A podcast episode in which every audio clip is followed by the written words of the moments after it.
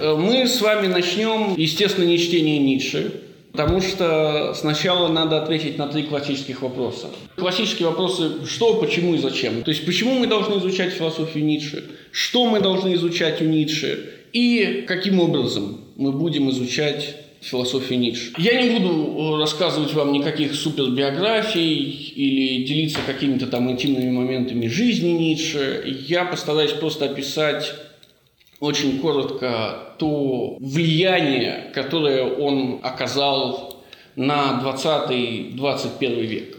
И начну я, пожалуй, с самого простого. Вот тот факт, что я должен обосновать вам, почему мы читаем Ницше, уже является влиянием Ницше.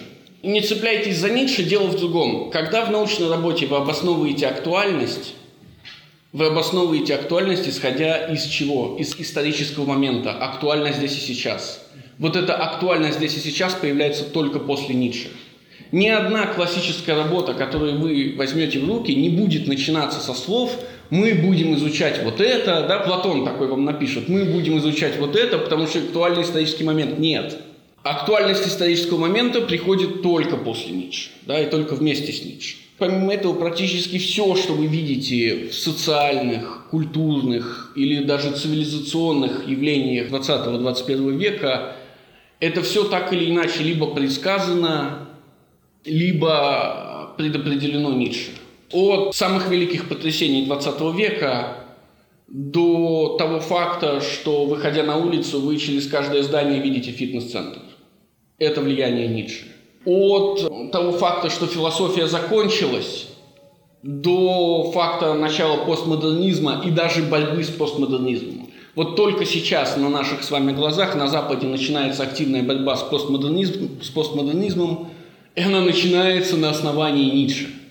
То есть люди, борющиеся с явлением, которое родилось из философии Ницше, борются с ним на основании философии Ницше от какого-нибудь факта нигилизма и революции нигилизма до ярого сопротивления социализму, анархизму и прочим коллективистским тенденциям. Да, все это есть так или иначе, либо предопределено, либо предсказано Ницше. Вот чтобы увидеть, как ему это удалось, и чтобы увидеть, какое будущее, следовательно, стоит за тем историческим моментом, в котором мы находимся – Ницше является чуть ли не первым автором. Что мы должны изучать у Ницше, если мы понимаем, что вот он так актуален и так многогранен и многосторонен? Перечислить название произведения? Не обязательно название, вы можете в одно слово уложить все. Все, конечно, все должны изучать у Ницше. Все из опубликованных, естественно.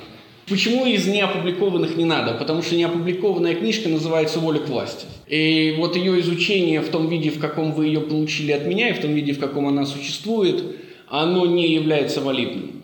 Поэтому надо быть осторожным. Да. Почему?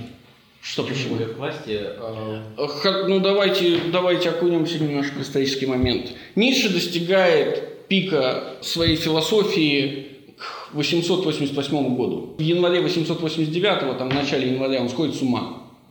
Вот в этот период, чуть-чуть пораньше даже, он начинает думать о финальном труде. О труде, который должен наконец-то дать его, объяснить, показать, раскрыть его философию. Не негативную именно, а позитивную его философию. Не отрицание, а утверждение. Он начинает, он набрасывает первые несколько сотен афоризмов и сходит с ума. За ним приходят два человека. Это его ближайший друг, но это второстепенно. Главное, приходит его сестра-антисемитка. И вот она, захватывая обезумевшего Ницше, захватывая архив Ницше, захватывая права на все работы Ницше, начинает их активно издавать. И вот та воля к власти, которая у вас есть сейчас, это ее редакция. И как вы, если вы ее открывали, вы видели, что там не 200 с лишним афоризмов. Она напихала туда все, что хотела все, что ей казалось нужным. Потом была попытка провести несколько редакций, потому что Ницше в конце набрасывал планы. И если вы открывали 13 том, вы видели эти планы. Они все время меняются. Они все время разные. Вот на основании одного из этих планов она взяла и, значит, совместно с его лучшим другом сделала такой вариант воли к власти. То есть это недописанная книжка, которая не готова, которая не предназначается для публики. Зачем она это сделала? Ну, понятно почему. Вы посмотрите на название книжки, да? И по большому счету причина не доверять ей состоит не только в том, что она была ярой антисемиткой, и в том, что Ницше ее ненавидел и презирал, по большому счету, но также еще и потому, что, например, она очень активно манипулировала, когда заполучила э, архивы Ницше, корреспонденцией Ницше. Она сжигала одни письма, дописывала другие. Естественно, дописывала в том плане, что посмотрите, как Ницше пишет не всю свою философию вкратце. При том, что письма, в которых эти точки зрения излагаются, ей не предназначались. Ну и, конечно, а, она активно сотрудничает и э, привлекает нацистов к работе. Поэтому волю к власти все-таки лучше не брать в руки, а брать в руки полное собрание сочинений, которые у нас есть, и читать наброски и черновики. Все, что есть в воле к власти, есть в набросках и в черновиках. Мы должны читать все из Ницше, потому что иначе целиком его философию представить нельзя. Окинуть взглядом не получится. Давайте я забегу и скажу сразу, целиком окинуть философию Ницше нельзя в принципе, такая задумка. Идея как раз в том, чтобы она никогда не была доступной целиком. Почему это другой вопрос, ответ на который, я думаю, мы с вами найдем, когда закончим читать, так говорил Золотустов. Почему мы не читаем все? Или почему, почему мы читаем именно Золотусту? Ну, короткий ответ, потому что вы выбрали читать Золотусту. Длинный же ответ состоит немного в другом. Заратустра – это вступление, Заратустра – это введение в философию Ницше. Все, что вы найдете у Ницше позднее, или практически все, что вы найдете у Ницше позднее, и даже то, чего вы не найдете позднее, все расположено в Заратустре. Причем я даже не буду голословным и скажу вам, что Ницше активно продвигает именно такую версию сам. Ну, например, в письме от 1 февраля 1983 года Кизелец, он пишет, это лучшее из всего, что я написал. Или 1 июля 83 Овербеку. Этой работой задним числом оправдана вся моя жизнь. Или Роде 22 июля, э, прошу прощения, 22 февраля 84 Эта книга словно пролом в будущее. Э, в Заратустре немецкий язык доведен до совершенства. Или еще одному прекрасному человеку от 84 года. Для изучения, так говорил Заратустра, некогда появятся кафедры и профессора. Ну и, конечно, письмо Овербеку 84 года Заратустра – не что иное, как предисловие. Предисловие ко всей остальной его философии. В еще одном письме старому доброму другу он пишет, что, например, «По ту сторону добра и зла» следующая Заратустрой книжка на самом деле, по большому счету, является глоссарием, так говорил Заратустра. Или призвано объяснить, или призвано помочь понять, что именно написано в «Так говорил Заратустра» по э, причинам, которые мы с вами еще поймем. Все книги, написанные после, так говорил Заратустра, все они так или иначе входят широкий план объяснения именно этого произведения. Почему надо объяснять, так говорил Заратустра? Потому что нельзя полностью его понять. Не, не, ну а почему его нельзя полностью понять? Каков замысел? Нет, нет, нет, нет, нет, нет, нет. Вообще ничего нельзя полностью понять, ну что вы. Дело в том, что вы, если вы читали остальные работы Ницше, любые другие работы Ницше, чем они отличаются от Заратустры? Тем, что здесь какой-то художественный язык или что-то. Вот, вот, вот, вот, вот. По ту сторону добра и зла там понятненько. Все другие работы Ницше, за исключением, естественно, стихотворных произведений и фортепианных произведений, они все написаны вполне себе стандартным, нормальным, подходящим языком. Заратустра практически поэтическое произведение, да? практически художественное произведение. Он еще отличается, например, тем, что там, как у художественного произведения, есть сюжет. Заратустра уникален. Он как вот неограненный бриллиант, который все остальные работы полирует и превращает в алмаз. Чтобы не тратить лишнего времени, мы не будем читать объяснение Ницше по поводу того, почему так говорил Заратустра это его величайшее произведение, я лишь укажу вам на нужные отрывки. Том 6, страница 189, параграф 4, том 6, страница 223, параграф 1. Том 13, страница 464, параграф 81. И письма, страница 221. Остальные письма я уже вам перечислил. Страницы 200, 203, 219, 220 и 306. Это уже вы посмотрите. Нет, это не имеет большого значения. То, что имеет значение, мы будем читать. Обязательно будем читать. То есть одновременно Заратустра – это и, э, значит, высшее достижение и начало. И это большая проблема. Невозможно понять Заратустру без подготовки. Можно читать Заратустру без подготовки. Но понять Заратустру без подготовки невозможно. Поэтому мы с вами все время будем скатываться обратно. То есть наша работа должна быть построена на кросс-референтности. Отрывок из Заратустры, отрывок из других произведений, поясняющий отрывок из Заратустры. Проблема в том, что если мы будем серьезно подходить к изучению Заратустры таким образом, мы не прочтем ничего. Поэтому там, где можно будет срезать, или там, где нужно будет срезать, я буду срезать. Возможно, я буду отсылать вас к конкретным местам в других произведениях, возможно, нет. Но мне так или иначе придется коротко суммировать, чтобы объяснить или э, прояснить для вас, что именно Ницше имеет в виду, когда он говорит то или иное в Заратустре. И у нас остается последний вопрос. Как изучать Заратустру? Если вы читали Ницше, вы увидите, что Ницше вообще изучать сложно, потому что он не пишет сплошных текстов никогда. Это все время отрывки. Я уже сказал, что это стратегия. Естественно, мы, мы будем изучать Заратустру в нашей нормальной манере, мы будем читать. Ну, а по-другому и не получается никак. Но есть несколько моментов, которых мы, несколько соблазнов, несколько ловушек, несколько мин, которые мы должны будем избегать, когда читаем Заратустру.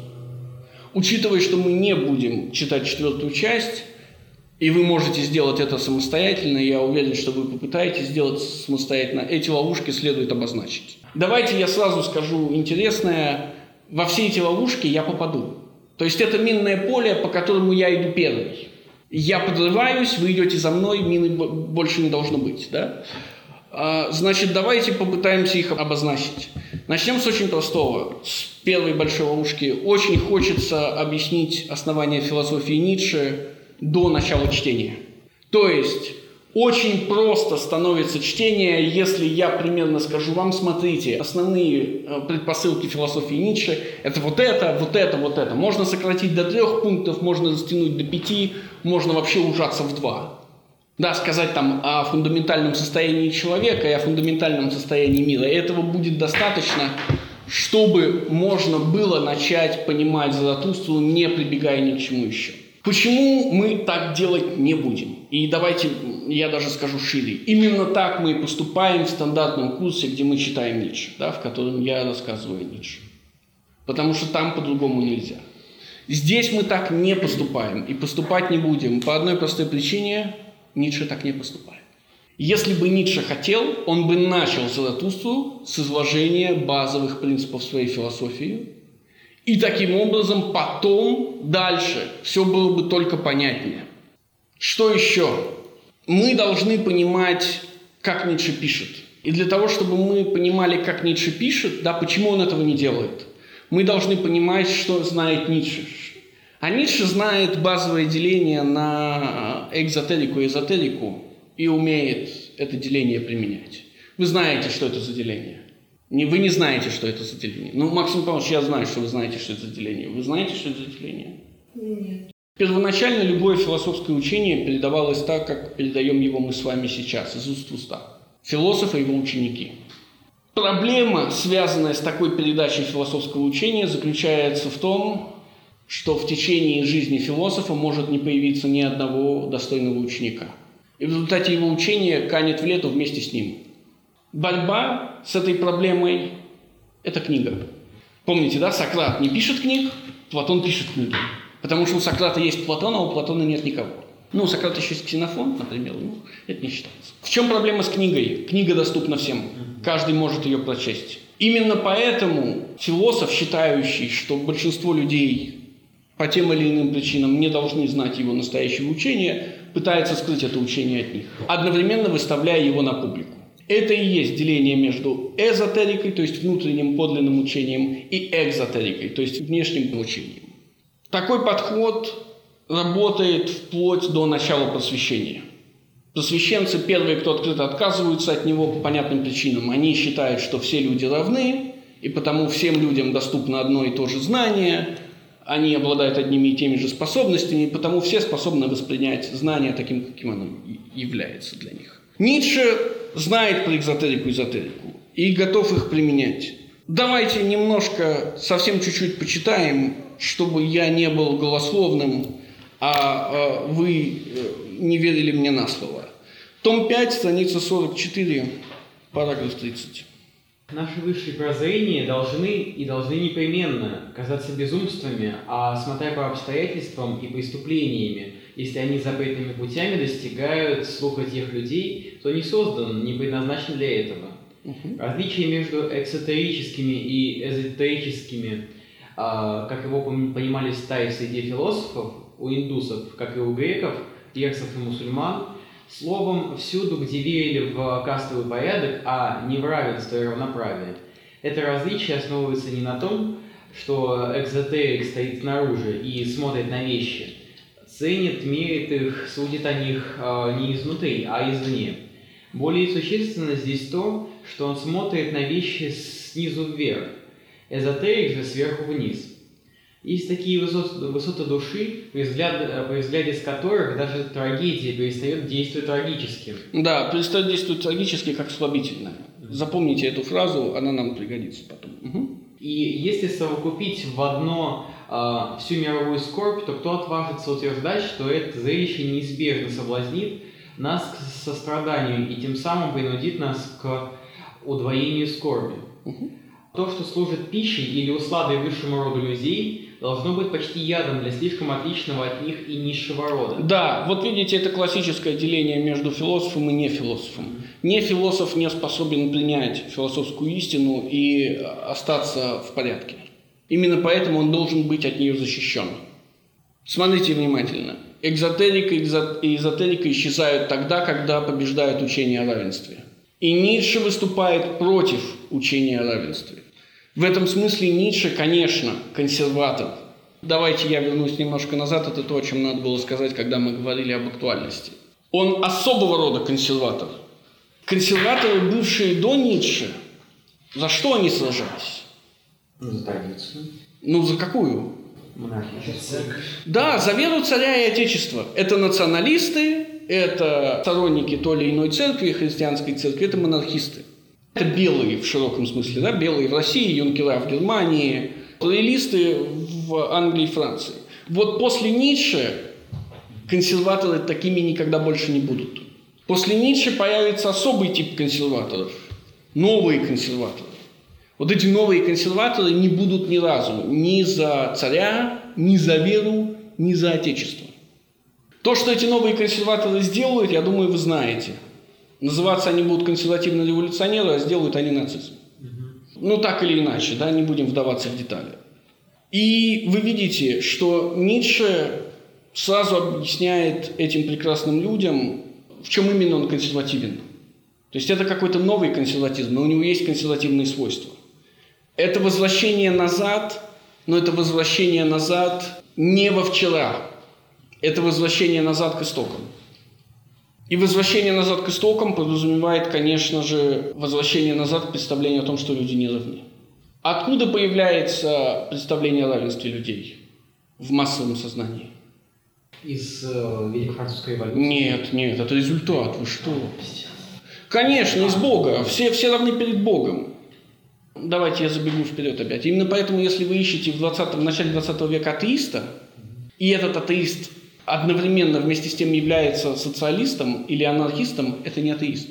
Настоящий атеист выступает против всех оснований христианских, а не только против единого, неделимого, всезнающего, всесильного Господа. И потому настоящий атеизм находится не в современности, потому что все идеи современности можно возвести назад к христианству все господствующие идеи современности можно возвести назад к христианству.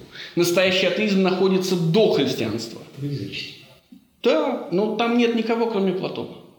Аристотеля, Сократа и, конечно, Фукидида. Давайте следующую. Страница 217, этот же том, параграф 288 и 289. Есть люди, обладающие таким умом, которого никак нельзя скрыть. Они могут сколько угодно изощряться и закрывать руками предательски выдающие глаза, будто бы рука не такой же предатель. В конце концов, все-таки видно, что они обладают чем-то таким, что скрывают, а именно умом. Одно из лучших средств для того, чтобы, по крайней мере, обманывать, возможно, дольше и с успехом представляться глупее, чем на самом деле, э, что в обыденной жизни зачастую приносит такую же пользу, как зонтик от э, дождя, называется энтузиазмом, включая и то, что сюда относится, например, э, добродетель. Ибо, как говорил Гали... э, Гальяни. Гальяни, э, э, должно быть знавшие это, добродетель – это энтузиазм. Значит, во-первых, вы видите здесь слово «добродетель». И снова, кто говорит о добродетели в 18-19 веке? Никто. О добродетели закончили говорить при античных философах. А во-вторых, вы видите слово «энтузиазм». И это очень интересно, потому что если вы откроете, откроете Ницше начнете читать Ницше, все-таки, когда вы пытаетесь сравнить Ницше с классическими философами, античными философами, к которым он как бы возвращается, возникает проблема. Проблема, которую сам Ницше формулирует, если я не ошибаюсь, по ту сторону добра и зла, следующим образом. Платон скучен. Его невозможно читать. Ницше никогда не скучен. Ницше – это антитеза скуки. Ницше крайне возбуждает. Ницше пробуждает. Ницше действует как кофе. Он бы сказал, как молния. И вы видите, что Ницше сам вам говорит, что это сознательный выбор, цель которого – скрыть то, что он хочет скрыть. Следующий, пожалуйста. В писаниях отшельника нам всегда чудятся какие-то отзвуки пустыни, какой-то шорох и пугливая оглядка одиночества. Даже в самых сильных его словах, в самом его крике, слышится новый, более опасный вид молчания и замалчивания. Кто из года в год э, и, и день и ночь проводит время наедине со своей душой и в доверительных ссорах и диалогах, то, сидя в своей пещере, а может быть и лабиринтом, а, но также и золотым рудником, сделался пещерным медведем или искателем сокровищ, или сторожем их и драконом. Таковые самые понятия получают в конце концов какую-то особенно мерцающую окраску, какой-то запах глубины и вместе с тем плесени, нечто невыразимое и противное, обладающее холодом всякого, кто проходит мимо. Отшельник не верит тому, что философ, чтобы философ, если принять, что э, философ сперва всегда бывает отшельником, когда-либо выражал в книгах свои подлинные и окончательные мнения. Разве книги не пишутся именно для того, чтобы скрыть то, что таишь в себе? Да, итак, вы сразу видите, философ никогда не открывает своих подлинных или окончательных мнений в книгах. Это значит, что они всегда незаконченные, незавершенные. Иными словами, задача завершить их всегда падает на самого читателя. Второе. Чуть раньше Ницше прямо сказал вам, то, что замалчивается, гораздо важнее того, что говорится. Поэтому вы всегда должны видеть не то, что есть, а то, что отсутствует, то, чего не хватает. Это и будет самое важное. Всякая философия есть философия авансцены. Так судит отшельник. Есть что-то произвольное в том, что он остановился именно здесь, оглянулся назад, осмотрелся вокруг, что он здесь не копнул глубже и отбросил в сторону заступ. Тут есть также что-то подозрительное. Да, так как вся философия не является случайной, это, это не прямая речь, это книга. Она не, не обладает свойством слова «не воробей». Там, где философ чего-то не делает, там он становится более подозрительным. Или там, где он делает слишком много, там он становится подозрительным. Когда у вас возникает момент, вы читаете хорошую книгу и вдруг понимаете, что автор что-то забыл, или что-то пообещал вам, как обычно это делает Сократ, но не выполнил, или он где-то проскочил шаг, это означает не то, что он сглупил или совершил ошибку. Это означает то, что он умудрился сокрыть свою важную мысль, которую вы открыли. Ницше в этом смысле будет еще более жесток. И в Заратустре прямо скажет, настоящие люди шагают с вершины на вершину. Они не спускаются в низину. Именно поэтому, когда вы открываете книжку Ницше, обычную книжку, такую, как вот «По ту сторону добра и зла», или любую другую, кроме Заратустры, вы видите отрывочные параграфы. Это не текст. Что это значит? Это значит, что вы видите только вершины. Иными словами, эти параграфы не расставлены в случайном порядке. Эти параграфы, как вершина и вершина, связаны между собой долиной. Но в эту долину Ницше не спускается, это ваша задача. Вы должны видеть, как эти параграфы соединены, и тогда вы увидите внутреннюю логику. Если вы этого не делаете, вы пропускаете огромное количество того, что Ницше замолчивает. Сразу скажу, это очень сложно. А иногда, когда Ницше, например, уменьшает параграфы до одного предложения, вот тогда это практически невозможно. Для нас с вами, по крайней мере. Всякая философия скрывает в свою очередь некую философию. Всякое мнение – убежище, всякое слово – маску. И давайте мы откроем том 6 на странице 52. А, да, вопрос. конечно. А вот тут э, была аналогия с э, пещерой. о том, Да, аналогия с пещерой, конечно. Я не давал себе биографию, но давайте я скажу коротко. Ницше великолепный филолог. Он воспитан как классический филолог. Он образован как классический филолог. И это значит, что как классический филолог он в оригинале знаком с, и знаком очень подробно с классическими работами на греческом и латыни. Сюда входит не только Платон, Ксенофон, Фукидид, сюда, например, входит Лукреций. Или, что еще страшнее, сюда входит книжка, которая называется «Книжки». И если вы не отгадываете, вот с пещерой легко, но если вы не отгадываете книжку книжки, у вас большие проблемы. Особенно это большие проблемы, давайте забегая вперед. И знаете ли вы, чем заканчивается книжка книжки? Сплошные знатоки, никто не знает. Хорошо, как, как, какой книгой заканчивается... э, апокалипсис. Она называется не так. Э, Это ж не фильм Мела Гибсона, правильно? Откровение. А, откро- Иоанна Богослова. Чем заканчивается откровение Иоанна Богослова? Страшный суд. Нет. Вот видите, если вы этого не знаете, вы никогда не поймете, почему Заратустра заканчивается так, как он заканчивается. Откровение Иоанна Богослова заканчивается свадьбой Христа. Наконец-то парню подставляют невесту. И он женится. Этим же заканчивается, так говорил Заратустра. Но давайте пока двинемся вперед. Том 6, страница 52, параграф 5. Образ пещеры нам еще встретится в самом Заратустре, так что это хорошо, что вы его заметили. Кстати, и еще вопрос э, насчет структуры. Э, можно ли э, в Библии же книжка, книжка тоже составлена из, по крайней мере, Новый Завет составлен из афоризмов э, фактически, из небольших стихов. Можно ли считать, э, что Ницше э, Дойдем до этого, дойдем до этого. Я, я рад, что вы замечаете. По тем средствам, которые мораль в выведении породы и мораль укрощения применяют для достижения своих целей, они вполне стоят друг друга. Мы вправе в качестве высшего постулата констатировать, что для создания морали нужно иметь, безусловно, волю к чему-то совершенно противоположному ей. Вот великая жуткая проблема, которую я преследовал дольше всего. Психология исправителей человечества. Маленький и в сущности скромный факт, так называемый пиафраус, М, Сразу читайте. Святая ложь дал мне первый подступ к э, проблеме. Святая ложь называется по-гречески немного, немного иначе. Она называется благородная ложь. Да, это сократовский термин. Мгм. Святая ложь – наследие всех философов и жрецов, которые исправляли человечество. Задайтесь вопрос, собирается ли Ницше стать философом-жрецом, исправляющим человечество? Задайте вопрос уже, собирается ли Заратустра стать философом-жрецом, исправляющим человечество? Если да, то он будет лгать. Мгм. Ни Ману, ни Платон, ни Конфуций, ни иудейские христианские учителя никогда не сомневались в своем праве на ложь. Они не сомневались э, в совсем других правах. Да, смотрите, можно, скрыв- можно лгать с задачей скрыть, а можно лгать с задачей исправить, повлиять. И раз вы уже поняли, что Заратустра похож на Библию, значит, вы поняли, что Заратустра с задачей повлиять. Конечно.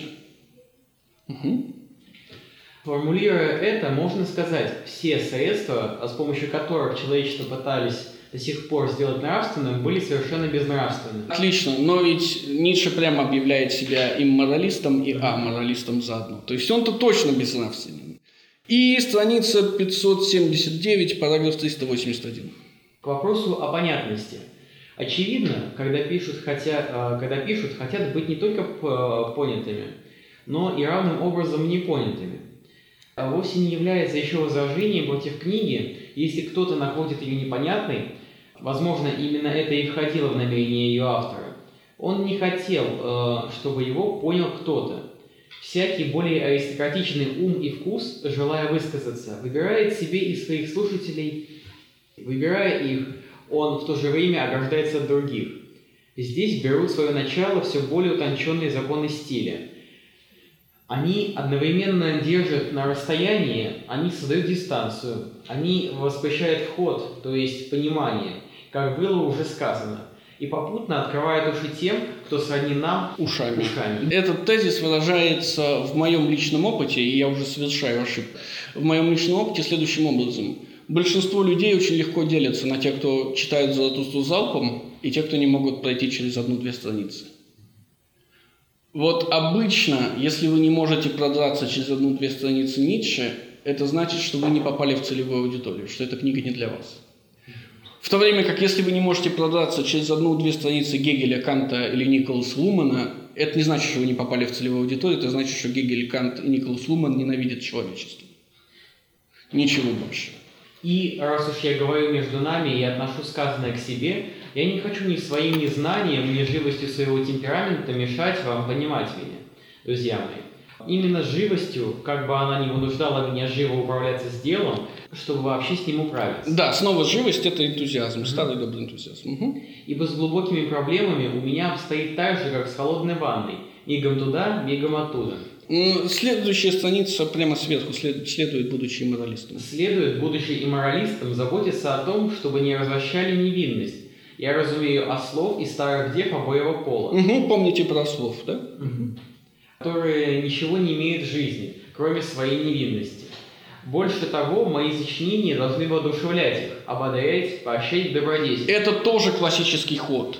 Вторая ваша целевая аудитория должна видеть в произведении философа, конечно, моральную сказочку, выражаясь словами одного старика. Да, вот хороший морализм, интересную историю.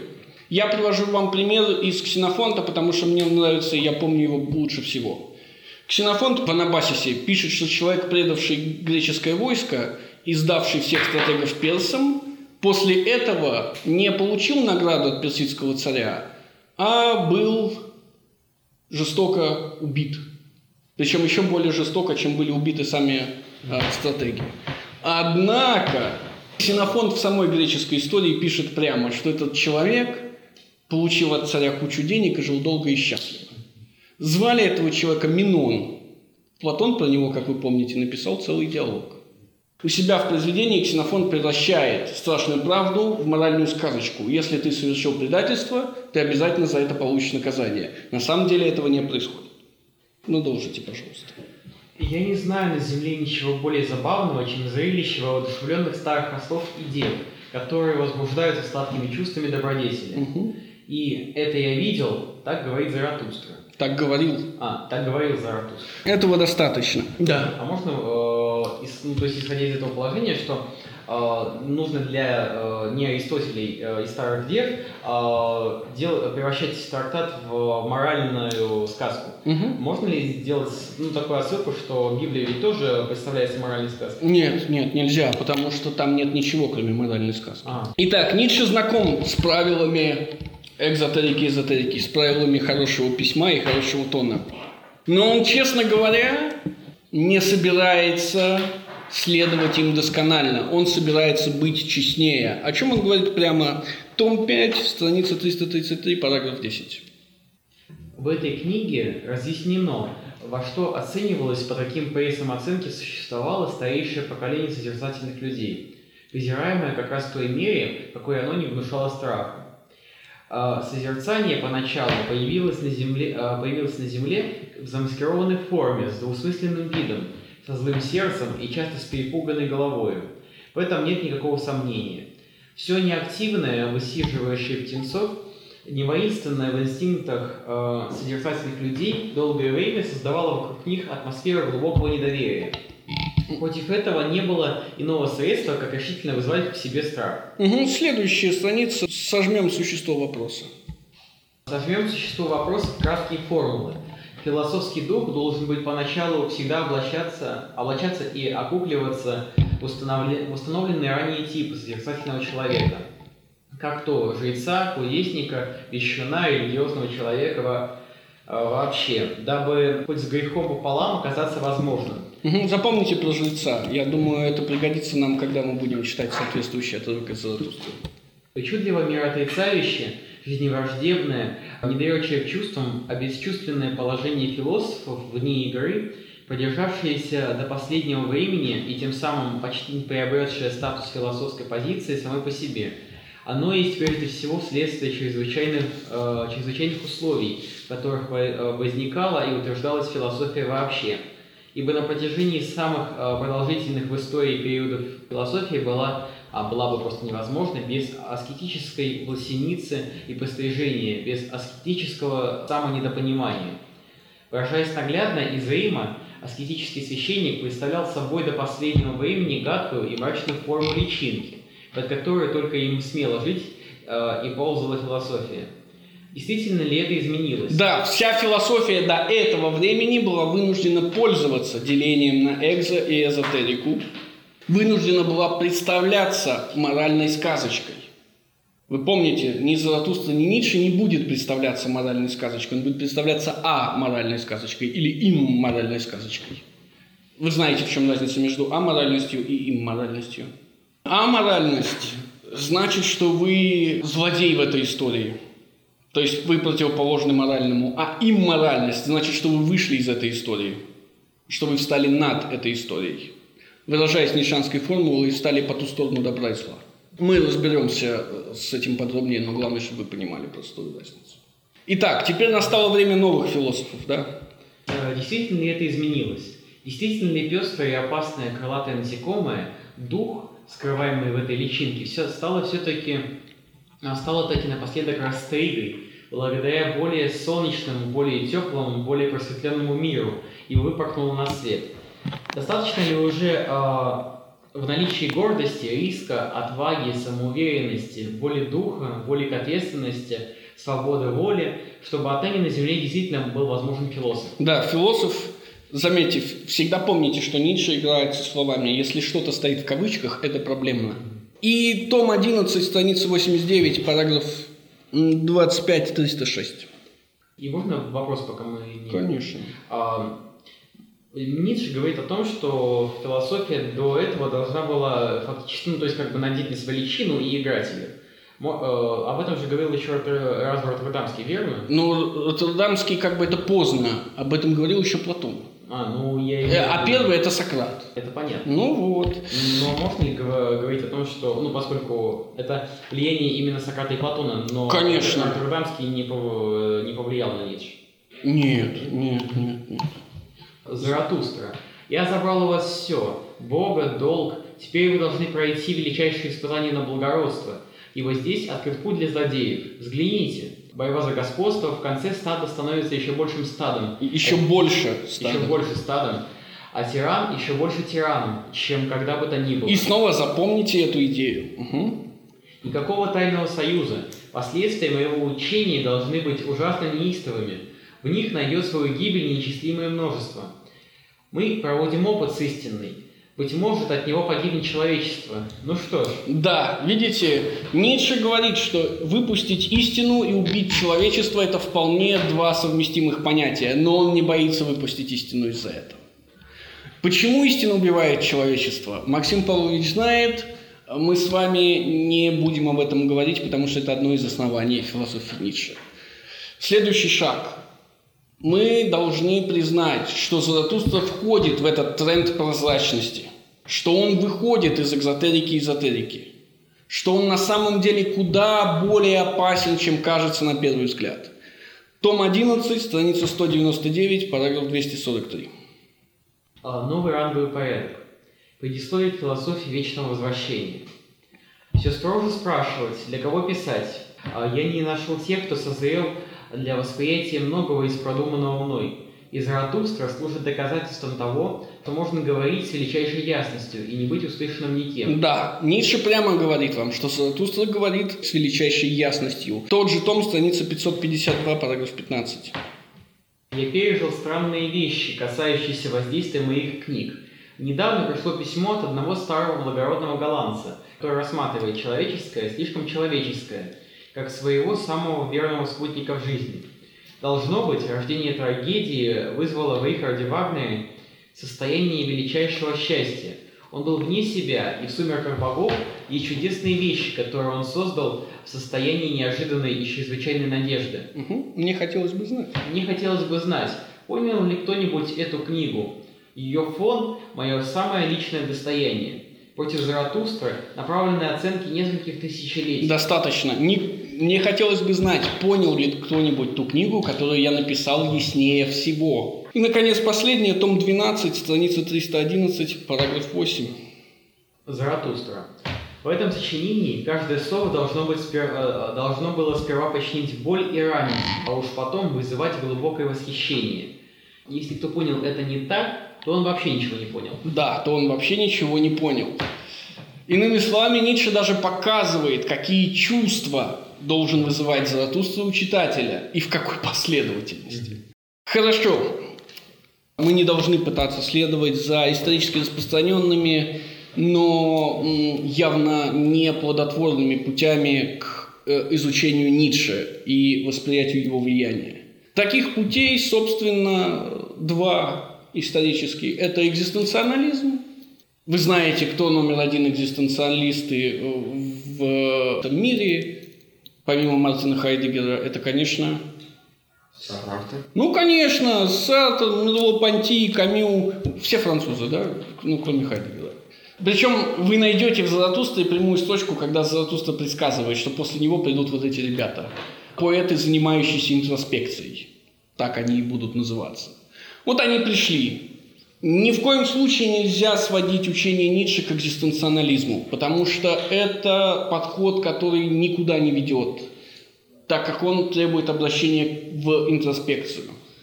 Ницше же вслед за классикой говорит вам, что заповедь дельфийского бога «познай самого себя» говорит не о том, что вы должны заниматься самопознанием, а о том, что вы должны наконец познать самого себя и прекратить это делать. То есть познай не в смысле продолжения, а в смысле завершения, да?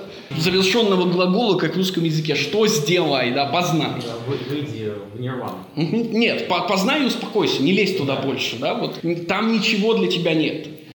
Вот они не увидели в Ницше того, что мы должны увидеть политического философа.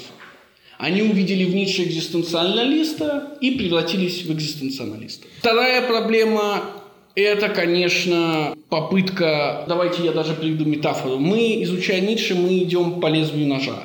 Вот упасть в одну сторону – это стать экзистенциалистом. Упасть в другую сторону – это превратиться в чистого исследователя. Превратиться в чистого исследователя – это ошибка или опасность практически всех ученых, серьезных, занимавшихся изучением философии Ницше. К чему она ведет?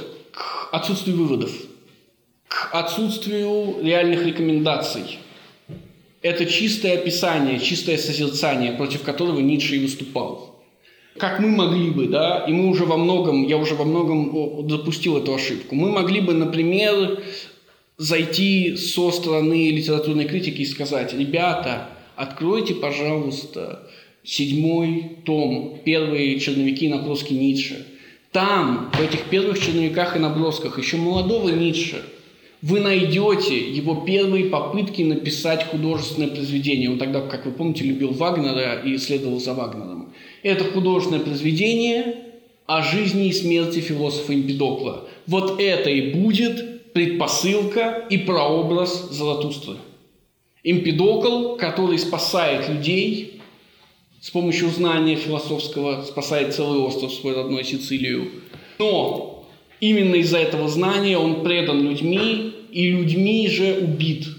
Ну или вернее, его вынуждают прыгнуть в вулкан, как вы помните, да? Что Эмпидокл и сделал, ну якобы сделал. Это никуда не ведет это ничего не дает, и это не относится к существенным вопросам. Да. То есть Ницше утверждает конечность познания, то есть познание может быть э, завершенным. Нет. Но э, если познать самого себя, то есть... Нет, вы не путаете познание и познание самого себя. Оно может быть и не может быть завершенным, но его надо прекратить. Почему оно не может быть завершенным? Потому что наука психология не может быть завершена. Ницше первый психолог, первый Э, психоаналитик до Фрейда – это Ницше. Первый, кто заговорит о сексуальности и влиянии сексуальности – это Ницше. И Фрейд потом пойдет за ним по его стопам. Но это не повод считать, что Ницше пытается дойти до самой глубины и все объяснить. Это не нужно. Почему это не нужно? Отдельный вопрос, который относится к основаниям философии Ницше, который я намеренно, как вы понимаете, замалчиваю. Наконец, идя по этому лезвию и не упав ни в одну сторону, ни в другую, возникает новая проблема. У лезвия всегда есть конец, да, и дойдя до конца, можно упасть вперед. Вот упасть вперед – это одеться в черное. Упасть вперед – это начать любить солнце. Да? Упасть, упасть вперед – это заплакать. Вот вы ни в коем случае не должны совершить этой ошибки. Многие совершили ее. И совершили ее в том числе и потому, что в ее совершении было заинтересовано государство. Есть отличный миф, я не знаю, насколько он правдив, по поводу того, что в Первую мировую войну встал вопрос, что делать солдатам в окопах. Окопная война на Западном фронте, без перемен, да, вот что там делать? Ответ был читать книжки. И вопрос стал, какую книжку мы дадим им в вещмешок. И далее так говорил Заратустра. Им всем в Первую мировую вместе с вещмешком выдавали книжку, одну книжку. Потом они вернулись и оделись в черное не стоит совершать этой ошибки. Да, не, нельзя придавать Ницше и, как это правильно сказать, импульс идеологизации. Тем более кондовой идеологизации, потому что только что мы с вами прошли фразу о кастовом порядке. Вы найдете, если захотите, много фраз Ницше о национальном порядке или кастовом порядке или расовом порядке. Очень легко использовать Ницше в эту сторону, если вы не понимаете, что Ницше имеет в виду под кастой, расой и нацией. Последняя ошибка, которую я уже совершил и которую вы не должны совершать, нельзя пытаться все прояснить кросс-референсами, то есть отсылками к другим произведениям и э, явлению других произведений. Можно вопрос? Да. Как бы если упасть с одной стороны, то это получается исследование, и вот эти... Ну, то есть исследования, они не приводят ни к каким выводам. Угу. Вот. А выводы без исследований приводят к... Да. Вот, просто вы еще... А выводы с исследований к, к, к экзистенционализму. Помните, помните сказочку про Илью Муромца, да? Там смерть, тут смерть и здесь смерть. Это Россия. Да, вот. вот. То есть надо каким-то образом продолжать идти по лезвию вечно, не, не падая. Возможно ли это? Нет, невозможно. Да. А вопрос, если падать вперед, то это, ну, способ, а если упасть, упасть назад лезвия? Нет, упасть назад как-то мне метафора не приходила ну, в голову. То, есть, если... Ну, а. Нет, упасть назад, отказаться от изучения Ницше вообще и сказать, Ницше был неправ. Да? Давайте, давайте изобразим это так. Но если после Ницше был Хайдегер, и то есть те, кто его поняли, разве можно сказать, что Ницше был прав? Как Хайдегер мог понять Ницше, если он экзистенционалист и нацист одновременно? А, вот. То есть получается вопрос, как, э, как бы, если Ницше был прав, как после него кто же мог быть? После него никого и не было. То есть Хайдегер просто закончил, потому что Хайдегер взял идею историзма и превратил ее в радикальный историзм. Историзм – это ницшанская идея, не будем сейчас о ней говорить. Превратил ее в радикальный историзм, и после того, как радикальный историзм появился, философия стала невозможной. То есть философия как именно поиск вечных, неизменных истин путем созерцания. Вот три основных таких вещи, которых надо избегать. То есть наша задача понять непосредственно то, что мы читаем из Заратустры – и как можно серьезнее опираться именно на Заратустру, чем на что бы то ни было еще. Если у вас нет вопросов, давайте мы, наверное, прервемся, а потом постараемся открыть следующую тему, которая будет посвящена самой книге, не затрагивающей текст книги. Тогда все, давайте прервемся.